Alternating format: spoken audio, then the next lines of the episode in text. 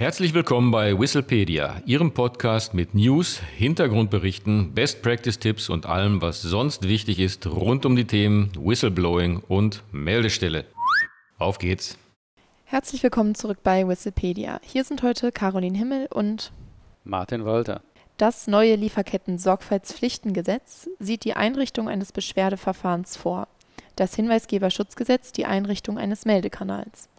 Kann man mit einer Lösung beiden Anforderungen genügen? Ja, eine interessante Frage und beginnen wir mal mit der juristischen Situation. Das, äh, das Wort äh, muss man ja fast üben.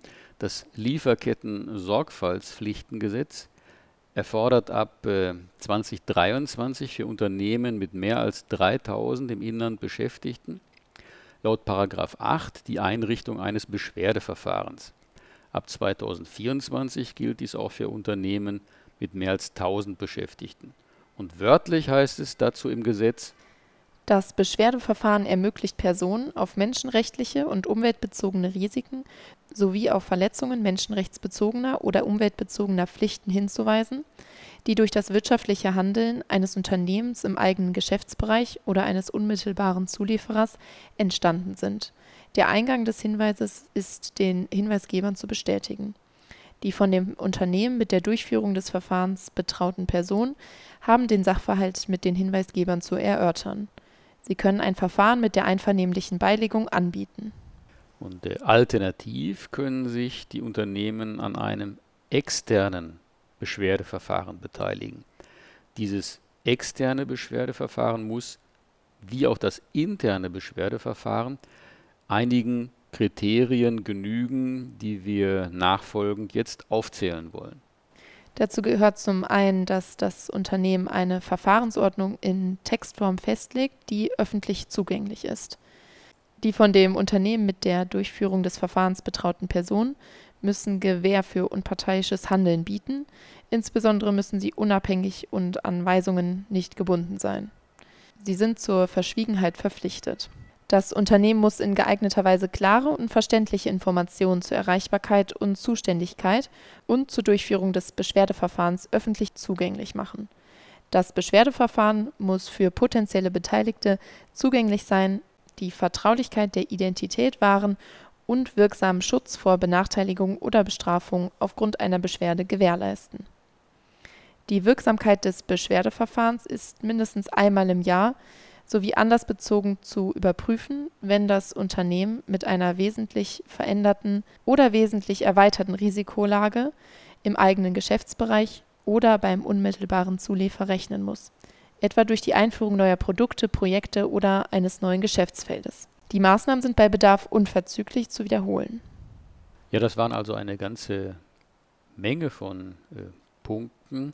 Spätestens 2023 wird auch das neue Hinweisgeberschutzgesetz in Kraft treten, das von Unternehmen mit mehr als 249 Beschäftigten die Einrichtung einer internen Meldestelle erfordert. Äh, schauen wir uns das Ganze jetzt mal in der Praxis an. Ab 2023 müssen Unternehmen mit mehr als 3000 Beschäftigten und 2024 alle mit mehr als 1000 Beschäftigten also sowohl ein Beschwerdeverfahren im Einklang mit dem Lieferketten-Sorgfaltspflichtengesetz einführen, als auch eine interne Meldestelle laut Hinweisgeberschutzgesetz. Ganz praktisch stellt sich somit die Frage, ob man zwei separate Verfahren bzw. Systeme einrichten muss oder ob bei intelligenter Gestaltung nicht ein Verfahren ausreicht. Und genau das ist in der Tat der Fall. Die einfachste Lösung hierzu sieht wie folgt aus.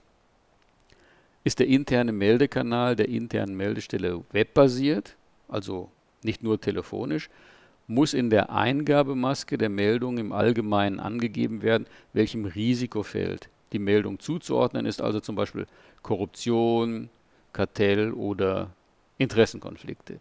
Hier kann nun problemlos ein neues Risikofeld hinzugefügt werden, Verstoß gegen das Lieferketten-Sorgfaltspflichtengesetz. Und derartige Hinweise können dann einfach über den bestehenden Meldekanal der internen Meldestelle abgegeben werden. Die Kategorisierung nach Risikofeldern ermöglicht es, schnell einen Überblick über alle Hinweise über Verstöße gegen das Lieferketten-Sorgfaltspflichtengesetz zu filtern und eine Auswertung hierzu äh, ist dann die Grundlage für den laut 10 des Lieferketten-Sorgfaltspflichtengesetzes jährlich zu erstellenden Bericht. Zusammenfassend lässt sich also sagen, dass bei intelligenter Ausgestaltung der laut Hinweisgeberschutzgesetz erforderliche Meldekanal der internen Meldestelle für das Beschwerdeverfahren laut Lieferketten-Sorgfaltspflichtengesetz mit genutzt werden kann. Vielen Dank, Martin. Wenn Sie noch Fragen oder Anregungen haben, schreiben Sie uns doch gerne eine E-Mail an podcast.hinweisgebersystem24.de. Und wenn Sie sich weiter zum Thema Whistleblowing informieren wollen, besuchen Sie uns auf unserer Website www.hinweisgebersystem24.de. Vielen Dank und auf Wiederhören. Auf Wiederhören.